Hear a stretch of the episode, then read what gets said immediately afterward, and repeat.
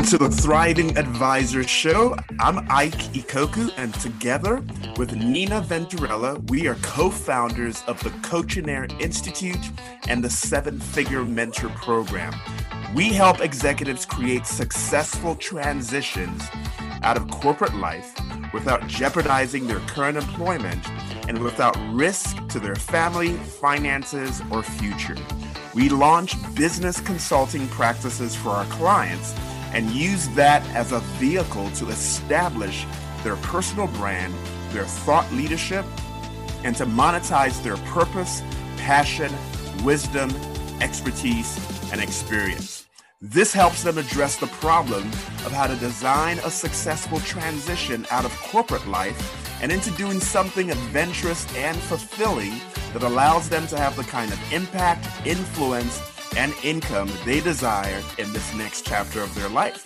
We believe that executives who have been thriving in the boardroom with their responsibilities to their current employer can also thrive outside of the boardroom in their post corporate life. We know that you have relevant experience, expertise, as well as a unique message and or a passion project that can positively impact the world. Stick around to the end of the show and we'll reveal how you can be our next guest on one of the fastest growing daily inspirational podcasts on the planet in the next 15 to 20 minutes. All right, well, let's get into today's show.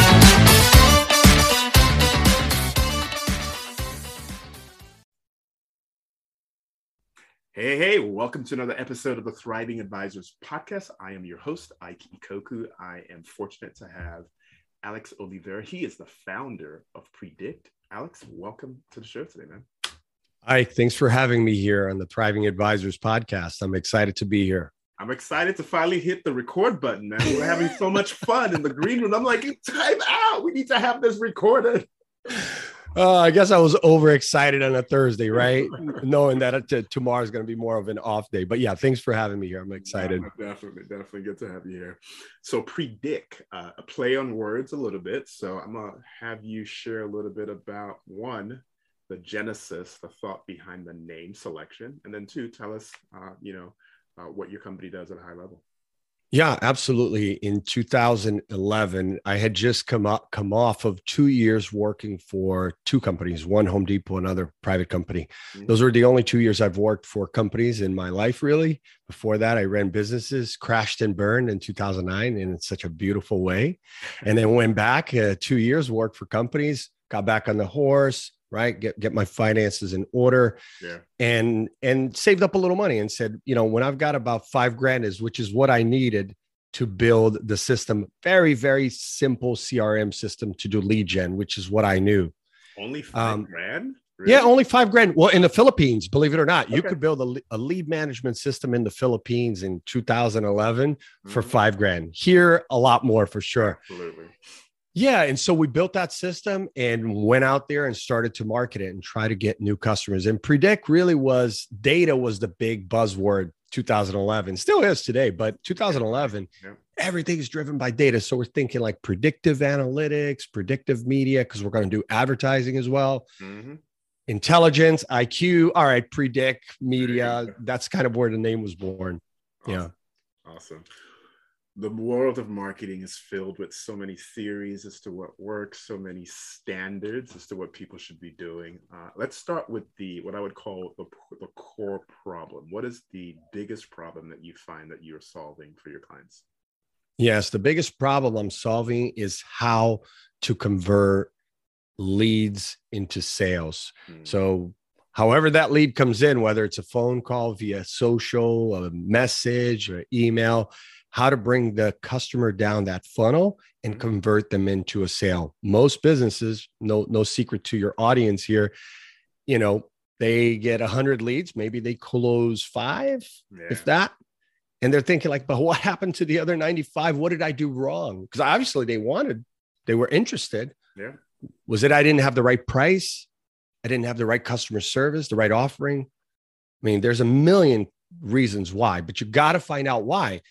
And that's not marketing at that point yet. We're just trying to mm-hmm. optimize so that when I get ready to do the marketing, then I know your engines are working, right? It would be like imagine a, a race car not checking its tires or motor and then sending them out in the track. And that's why some customers and companies come to me, Ike, and they they're excited. I've got a budget, right? I, I, I raised some money. Let's do a big campaign. It's like, whoa, hold up.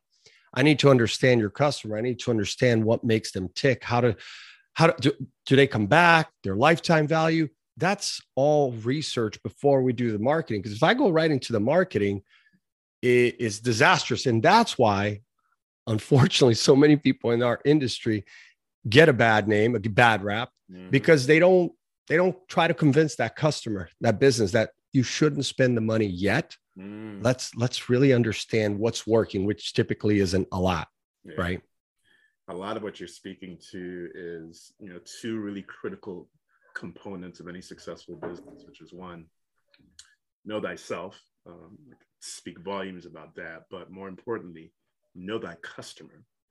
And part of knowing thy customer is knowing thy customer journey, the buyer's journey, which oh. people just completely negate in terms of what's happening in the mind of that prospective client before you even get in their stratosphere. One, can you even get in their stratosphere of the 10,000 plus messages that they may be getting from a bunch of other sources, radio, TV, social media, and you know, so how do you break through the noise?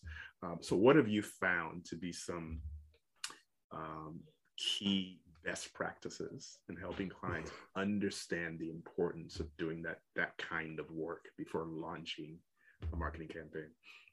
Sure. So we do what I shared with you in the green room, the the secret shopping that we let customers know that we do. So it's not simply doing an evaluation or analysis of their current state of marketing.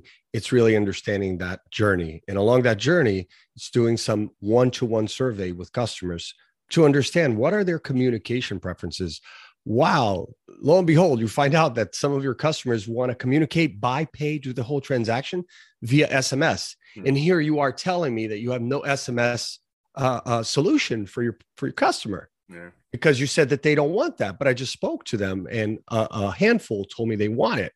And then when you present to another handful, they say, actually, if you had that, I, I would prefer that over logging into your website and going through that whole system. So it's really doing that research and talking to the customer and then going back to the team and aligning marketing sales and customer service those three departments aligning them and saying like i know you guys thought you knew this but here's what the customers the data on the website is saying now let's build a framework a strategy that can move in the right direction and of course along the way as i shared with you we'll get some of it wrong and then we'll get some of it right no it's uh it's uh so much about life is not so much about the end goal. I think you'll, you know, attest to this. Customers come to you and all they're focused on is the end goal.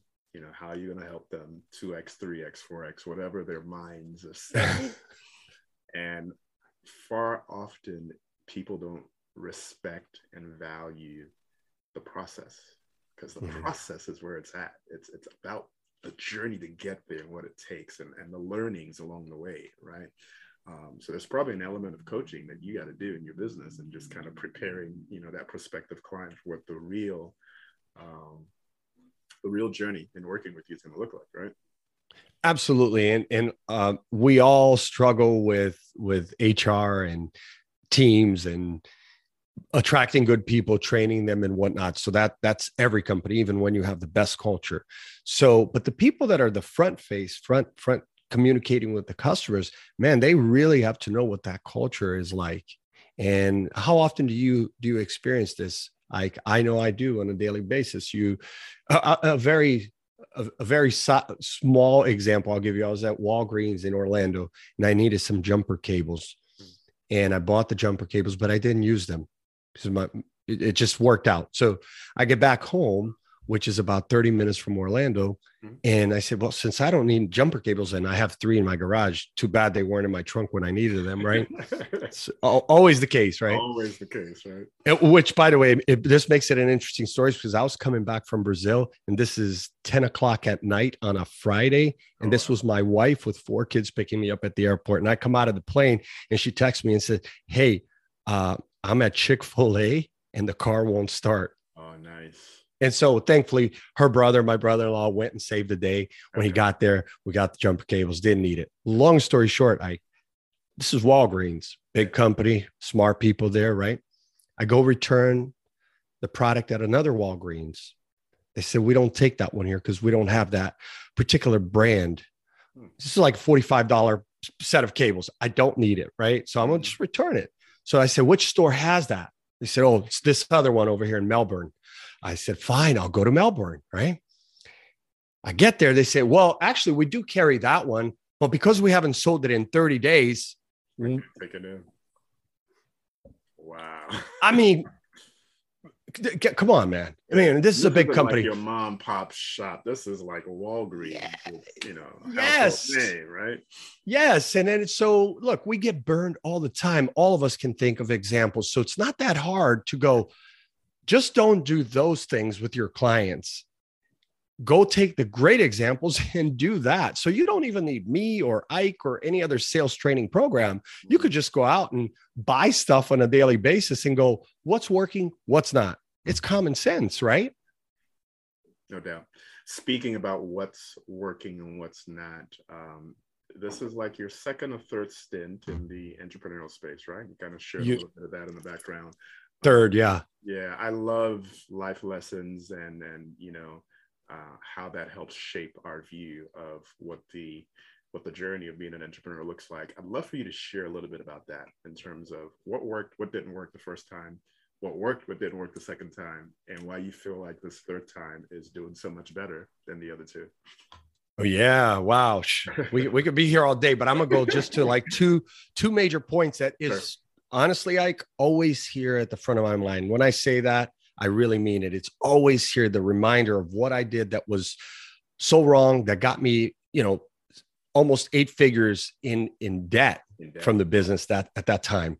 And I got out of it, but it was painful and it's always sitting here and probably the biggest thing was focus Mm. the, or lack thereof.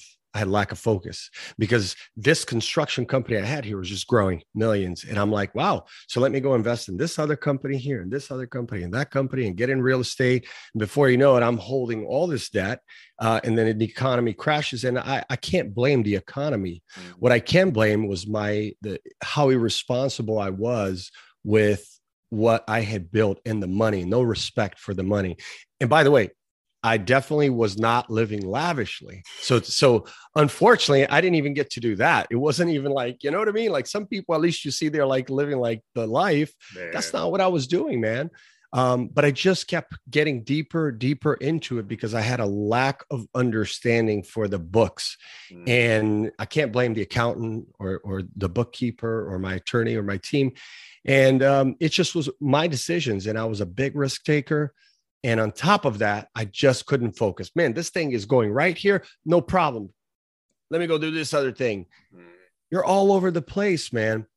So when I kind of spent those two years, 2009 to 2011, working for other companies and doing it their way, it really helped me um, understand the sort of the principles of what what business is like. Listen, I dropped out of college, so I, I mean, with the big crash that I had in 2009, that was like my my MBA, and it was very Yeah. costly. And so for me, Ike, it was like, man. And as you know, you're a father too with kids. At that time, we started having little ones. I'm like, I cannot get our family in this mess. I mean, because the time we didn't have kids, it was easier. Yep. But I said, I can never let this happen again. So I always keep it like right here in front of me to Mm. go, man, when when when we're doing something, you gotta focus and you gotta have your your your your numbers right in front of you and have a good team, and then everything else falls into place. But but for me, those were the things that eh, you know caused the house to come crashing down. I can't blame anyone but myself, you know. Awesome. Love love the self responsibility there with just you know the past. We talked about being a dad, uh, and you know you kind of embed the, the whole printer tag as part of your marketing and branding. Tell us a little bit about why that's near and dear to you, and, and maybe what led to that. Yeah, sure. You know, for me, as I said to you earlier in my career, I always kind of compartmentalized both, you know, business and and and uh, family, and was a little guarded. Try to be more private and stuff like that. Uh, even with employees, like my mom, I I led her company in early 2000s. She had a, a textile manufacturing um, business down in South Florida. And it's funny because at that time, like she would have employees come over the house and and I never I just never felt that way. I was like, there's a separation, you know? And um it, it wasn't until later that I learned that like these are just human to human relationships. Just can't look at them as employees or them as customers. You have to sort of find a way to intertwine the two. So I didn't learn that until later. But um, yeah, around 2016 is where I kind of looked at it. We had three kids at that at that point, and I said, "Look, I want to spend more time with the kids. The business is growing. I need to create a team that can that I can delegate really and manage it." so that I can do the dad stuff first and the entrepreneurial stuff second. And and I'm not going to do it if I was doing it that way. And that's sort of where I started with the the the word play and the branding and always sort of telling people up front, like my family comes first, man. Yeah. And and and uh, if you want that for yourself, like as far as like employees, then you should do that too. I'm never going to impose that on people, but that option is there. Sure. So that if you want to put family first, man, I'm I'm behind you on that. But for me, it it took a while to do that. I always, oh man, I'm going to work 100 hour work weeks. And right around 2016, it, you know, I had a couple of things that happened in my life that was like a wake up call. And I'm like, you know, I need to do that first because if that ain't right, yeah. it doesn't matter how much money or success I have. And it's paid off because I've been the happiest over those last six years, um, without a doubt. So awesome. I tell people it's about having your priorities right. And for me, it usually starts out with faith, the, the connection with the, the maker of the universe. And just, you know, my relationship with God is, is paramount. Next is family. Mm-hmm. Um, just, you know, being true to, to making sure that that's always getting the preferential and the priority that it, that it needs. And there's finances, you know, both the business side, but also the personal side as well uh, and then there's friends and uh, you know fellowship. So those you know key five things I think most people figure out how that is supposed to fit and show up in their world, then uh, that whole sense of fulfillment will just naturally come because you're doing doing things in the natural order that they're supposed to be, right? Yeah, you get that fulfillment. Yes, sir. Yes, sir. Uh, I want to talk a little bit about your space because uh, the the marketing lead gen space is is huge. There's so many people out there that are claiming to be authorities in that space and telling you that their way is the preferred way and you know that we're the highway type of thing. So let's start out with what you see a lot of your clients doing in the name of helping increase lead gen and, and flow of prospects, etc. That ends up being really a waste of time and money on their part. Yeah, the biggest one is obvious social media. Boom. Sorry to my social media peers. I have a lot of friends who make all their money, all their revenue from social media. I have a great friend. She's a huge influencer. She's got companies like Disney and all these other companies that she works with. Fantastic. That's wonderful. There's a place for that. But let's be honest, Ike. I mean, on any given day, any Fortune 500 um, uh, or, or the largest private companies in any state, we've looked at the studies. It's usually in the single digits, the amount of revenue that come via social media. Hmm. Just is. Now, if we're talking about lifestyle brands, I get it, right? If you're set, if you're uh, uh, uh, uh, the Kardashians selling cosmetics, yeah, I get it. It's like the influencer stuff has to be there so that she can sell you a boatload of, you know, makeup. Sure. No problem. But for nine out of 10 products and services that we all consume every day, man, it, it does not justify you spending 10, 20% of your budget or time on social media. You could have a content strategy that works without putting so much effort into that. And you and I were talking about um, uh, this before the podcast that Facebook this year, they reported they're going to lose $10 billion from ad spend and they are so because of the iOS update last year. Apple, you know, basically gave our data for 10 years and made billions and then decided, hey, Congress, I want to get out of your way. So then they said, Facebook, we're not going to give you that uh, data anymore. And then Facebook went, oh, wow, without that data, yeah. we can't, you know, twist people's arms into buying stuff. And so, listen, those days, 2006 to 2020 that's like 14 years that most businesses enjoyed mm-hmm. you know, that ride.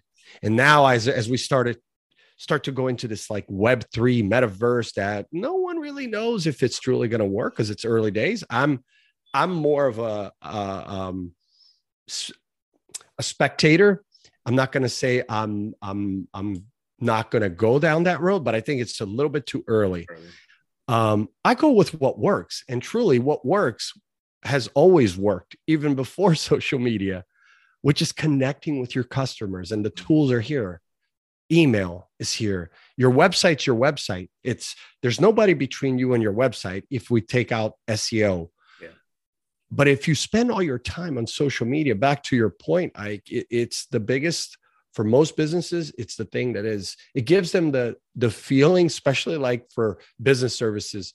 Mm. they spend a bunch of time on linkedin and they're told that man if you spend all your time on linkedin you take this course you do that you're just going to blow up look, even even myself, I'm not huge on LinkedIn. I have a, about twenty thousand uh, followers, and I would say like nine out of ten messages that I get is solicitation.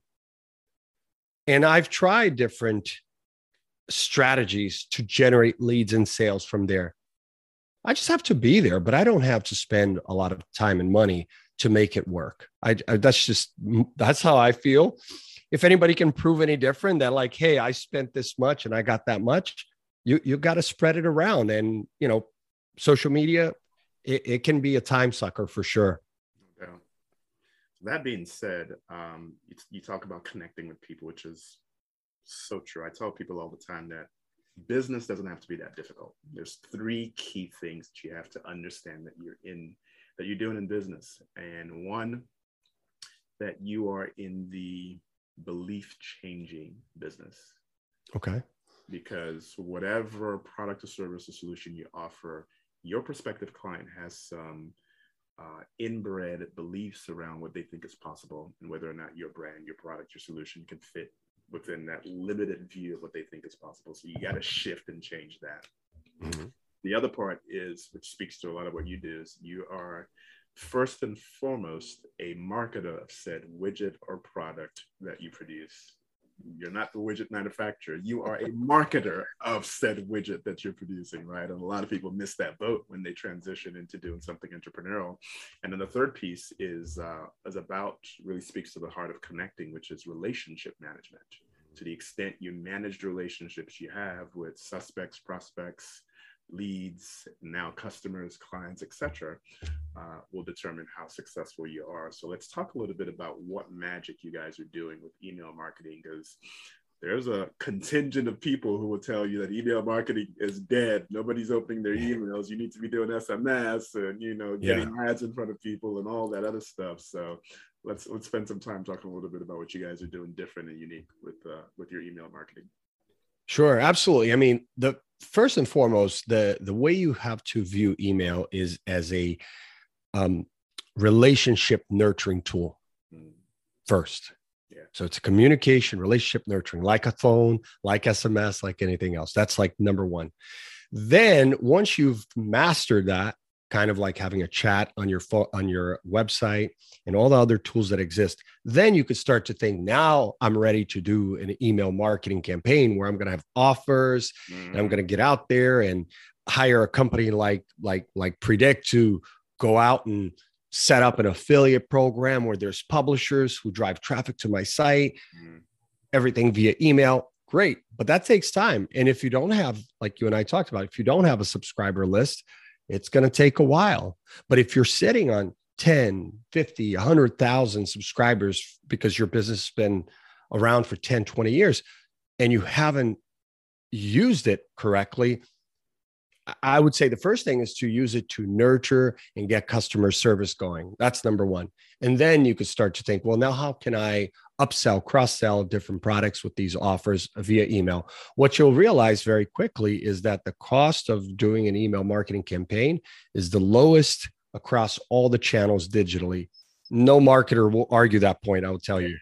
At which at which case you'll say, well, at what like how much effort and money do I have to spend before I start to see results? Yeah, yeah it takes time to get that open rate to go 20, 30, 40%, the click through rate to go 0.0001% to 1% to 2 and Yeah. then to track it back into okay listen every time i do an email blast we sell 10 grand Yeah. yeah it can get there and every major company you know trust and love uh, uh, uh, online on fortune 500s i all of them have people doing email marketing. I have a great friend that that works in the marketing uh, department at autozone. I have a friend that works at walmart. I have i mean friends that work all these places. They do email. Yeah. and it's effective and they sell stuff and they nurture relationships so for small businesses, I get it. It takes a little more work because there's segmentation, Yeah. there's a lot of different things that go in there, but it can absolutely work. It's for some businesses, it is an untapped channel to generate leads and and and, and revenue. no doubt. A dormant asset sitting in the books oftentimes a lot of people aren't aware of. Right. What portion of, I'm sure you're familiar with Ryan Levesque and the Ask Method, what portion Mhm. of his methodology do you guys incorporate in some of that? Um, well, I mean, we we incorporate a lot of methodologies. I mean, all the gurus, all the greats that you know, uh, we've we probably have all everyone's books here. We go to all the conferences. We yeah, because the truth is, all of us create a strategy that that um, um, doesn't always work. Mhm. So you have to borrow from other guys, right? And we look at competitive uh, research all the time for clients and say like look you, have a client that is working with one of my competitors and that is working for them would you like to try that i I- it's not a methodology that i use oftentimes to use a different methodology too you have to be willing to and when i say you it's me the agency the marketer you have to be willing to create a a system or a software or an app to do that same thing Yeah. so sometimes you have to build it on Salesforce. Sometimes you have to build it. So you can't always duplicate it. But when these guys are talking about, look, content, and they're talking about, you know, paying close attention to data and conversion rates, Mhm. optimizing your website, these are all things that absolutely work across the board. Um, and I get it. No one has the budget to do all those things. So I, I love to present this to all clients and say, here's what your competitors are doing that is clearly working because there are tools out there that all those guys are using that we are all using and they, uh, you know, white label it and call it their own, Yeah. like SEMrush or Moz or any of these tools. And they're like, look, I have a million dollar tool. No, you don't. You bought a white label for two grand a year and you slapped your logo on it. I just tell people it's not mine. I didn't create it, but you log into my pretty dashboard and we look like a, you know, a million dollar company, you know? Um, so, so the tools are there though, Ike, and it doesn't have to always cost an arm and a leg. So, I, like I said, client comes in and, and tells me like, look, I want to be that company. I'm going to study that company and what those marketers are doing Mhm. to try to gain market share from them. So, Cool. I uh, saw one of your books that you have out there, and I thought the title was pretty clever. It says something along the lines of "If you build it, will they come?" So it's a question that needs to be answered. I'll let That's you right. Answer the question. Yeah. And and you usually know they don't come.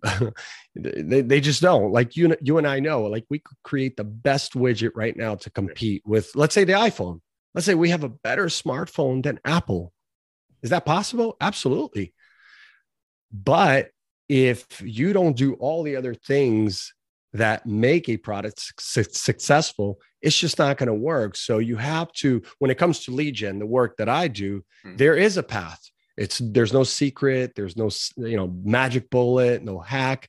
It's just frameworks, and you're going to try different frameworks, different templates, use different strategies from different marketers, and you're going to come to uh, a, a point like you will in this book that you're going to see some strategies that are used by other guys, and I don't mind giving them credit and saying, "Here's how I learned this," and you're going to try it, and you're going to find out that if you do it consistently it works, Ike. Mm. It works. I've never seen it not work. The only time it doesn't work to generate revenue, you and I also talked about this, is when the lead flow starts coming and the company and the sales team can't handle leads. Yeah. And they'll tell you one of two things you're sending too many leads or your leads are no good. I there's a great I I've got it uh, referenced in the book here. Glengarry, uh, uh, Glen Ross, uh, the uh, the movie with Kevin Spacey, Alec Baldwin, those guys. I think it's 1989, and th- these guys are selling like property, like timeshare,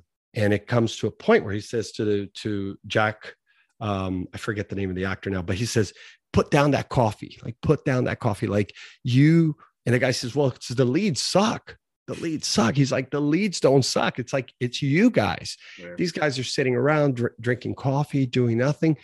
You and I know sales is a very finicky profession. Mm. I mean, what percent of salespeople do you know, Ike, in any industry, product, or service? Like, what percent do you know that you would be like, man, this guy is like the LeBron James of sales. Like what I don't know. What do you think is the percentage? Half of one percent, maybe.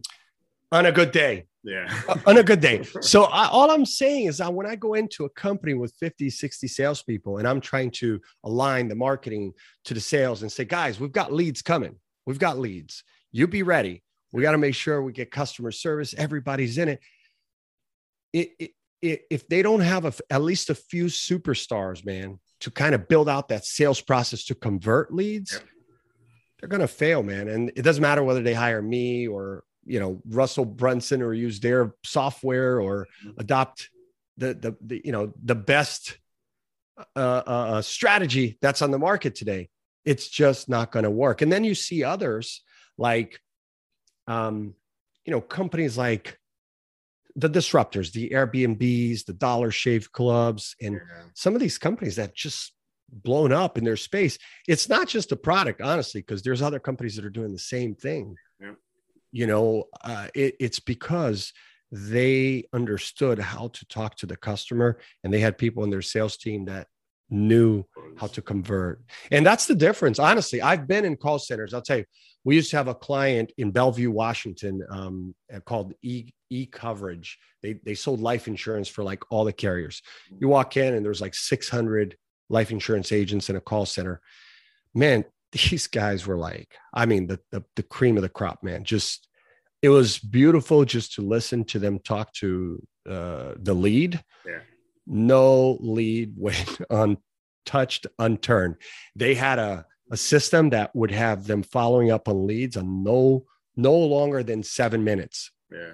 So leads came in, boom, seven minutes. Well, lo and behold, you go look at their customer service. People are on hold on average for like two, three minutes. The whole package. Yeah. But why? You know, actually, I had that happen this week. Someone I called for customer service. I was on the phone for close to an hour. You know, you put the phone down and keep working. Mm-hmm. And I called my assistant and I said, "Listen, I'm going to leave the phone here. If they come back on, you you tell them that I'm busy and I'll come back." But why should it be that way, right, Ike? And and it leaves you feeling like, look. And so for same for me, as a boutique type agency, I couldn't handle 200 leads a day. No way. I only have a handful of people working on leads and sales. So I'm not I'm not, never going to want to do a campaign that is going to flood us with leads because that's not what I want for my company. But if that's what you want for your company, you just got to be ready to have that team in place. No doubt. No doubt. You have, um, man, you've done like a little mini masterclass, just uh, marketing and branding and just everything in between. This has been good. Well, you're a gracious host, man. I mean, honestly, you asked the right questions. I had listened to some of the other episodes and I'm like, oh wow he's going to ask about the failures about everything so i'm going to bring the best man so it, has been amazing for sure nah it's been a good time we got it we got to do another round of this because i've just enjoyed enjoyed our time together in the green room and just getting to know you for um, sure for those who've been listening who, who felt like they've gotten a lot of value from just some of the ideas you've shared and just you know concepts and, and things that you've you know graciously shared with the audience and they're like man i'd love to connect with alex and uh, see if maybe there's an opportunity to learn more and see if there might be a good fit between what we're doing with our company and, and what you know you guys offer as a service. What is the best way for them to make that connection and start start having a conversation with you? Yeah absolutely. I mean via email or phone call we'll put i'll give you the phone number that they can call in the um in the show notes sure we're all there all the time of course they can hit me up on linkedin alex oliveira or go to the website prediq.io, P R E D I Q.io. We've got a plethora, I mean, just a whole library of free content that we give away.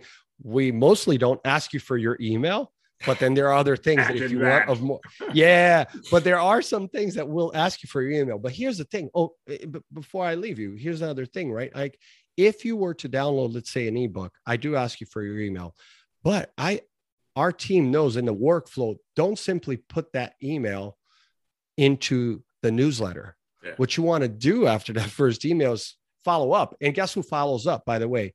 Either me or someone in our management team to say, Hey, Ike, you downloaded our ebook about lead gen. Did you have any questions? And that's usually like the second day. And then the third day, if somebody like writes back or doesn't write back, then we have another sort of offer, maybe a video or something free still of value. We're going to keep talking to you. And eventually I'll ask you, are you interested in A, B, or C or a course? But, you know, the minute you say unsubscribe, you're out. It's that simple. And that's the way you should do it. But I, I get emails every day, and you know, managing time. Some people just put you on email list, man. Can't do that. That's not good lead gen practice. Don't ever do that. So and that's why I asked about the I, what I love about what uh, Ryan has done is it's right permission based marketing at the time. Yes, but you don't yeah. take the fact that somebody has offered up their email, very personalized information to you, and just assume you can abuse that. You know, you got to treat that like gold. You got to, you know, ask for permission, understand their needs, get them yeah. to open up, and based on what they share, then you determine what the next sequence is that they go to, whether it's a live call, whether it's a resource to deliver to them, whatever the case may be. So, and and, and I've got that on on on part five of the book, page 260, 10 compliance elements to consider. In that, not just what he's saying, it goes further legal. I can tell you horror stories of clients having to pay the FTC five, 10, 20 grand wow. because they didn't ask for permission. Yeah. and and you know sometimes it's easier just to pay out of court. A lot of these guys do that. These cases are public so you can look it up yourself. But knowing the compliance is also very important i no no doubt. So you talked about free ebook but um, where can people get a copy of the actual hard copy of your book Yes, probably the best place is going to be Amazon. I could tell people to come to the site that uh, we built. It's just sure. an information site, so you could buy it there and we'll ship it. But what I found, Ike, and I'm not a huge Amazon fan, even though I have clients who do very well on Amazon, uh, because I've also had clients who pretty much lost a chunk of their business because of Amazon. So I'm always conflicted with Amazon. Uh, but honestly, for a lot of people, if they have Prime, everything is so quick, and so. 90% of the people who order this book, they're ordering it on Amazon. And I have to be okay with that. You got to go where the customers are, right? Yep. So smart marketing. It is. Hey, Alex, it's been such a pleasure having you, man. I, I think we'll talk about maybe doing a part two to this and, and chopping it up some more because it's it's been really That's right. You got it, man. Awesome. Thank you so much. Thank you for being here. Well, folks, it's been another great episode of the Thriving Advisors podcast. Hope you've gotten some nuggets, took some notes, and have access to some of the resources that Alex is sharing. Until next time, be good. Take care of yourself. God bless you. Bye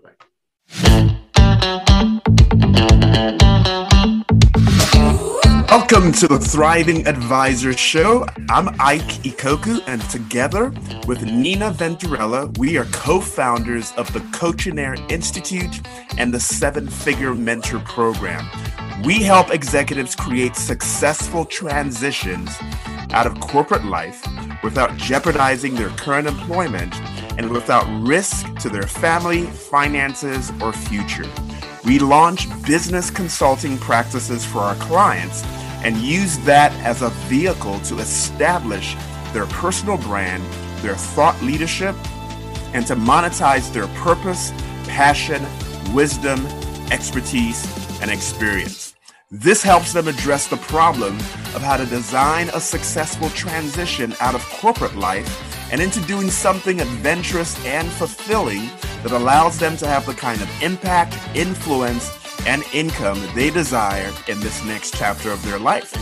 We believe that executives who have been thriving in the boardroom with their responsibilities to their current employer can also thrive outside of the boardroom in their post corporate life. We know that you have relevant experience, expertise, as well as a unique message and or a passion project that can positively impact the world. Stick around to the end of the show, and we'll reveal how you can be our next guest on one of the fastest growing daily inspirational podcasts on the planet in the next 15 to 20 minutes. All right, well, let's get into today's show.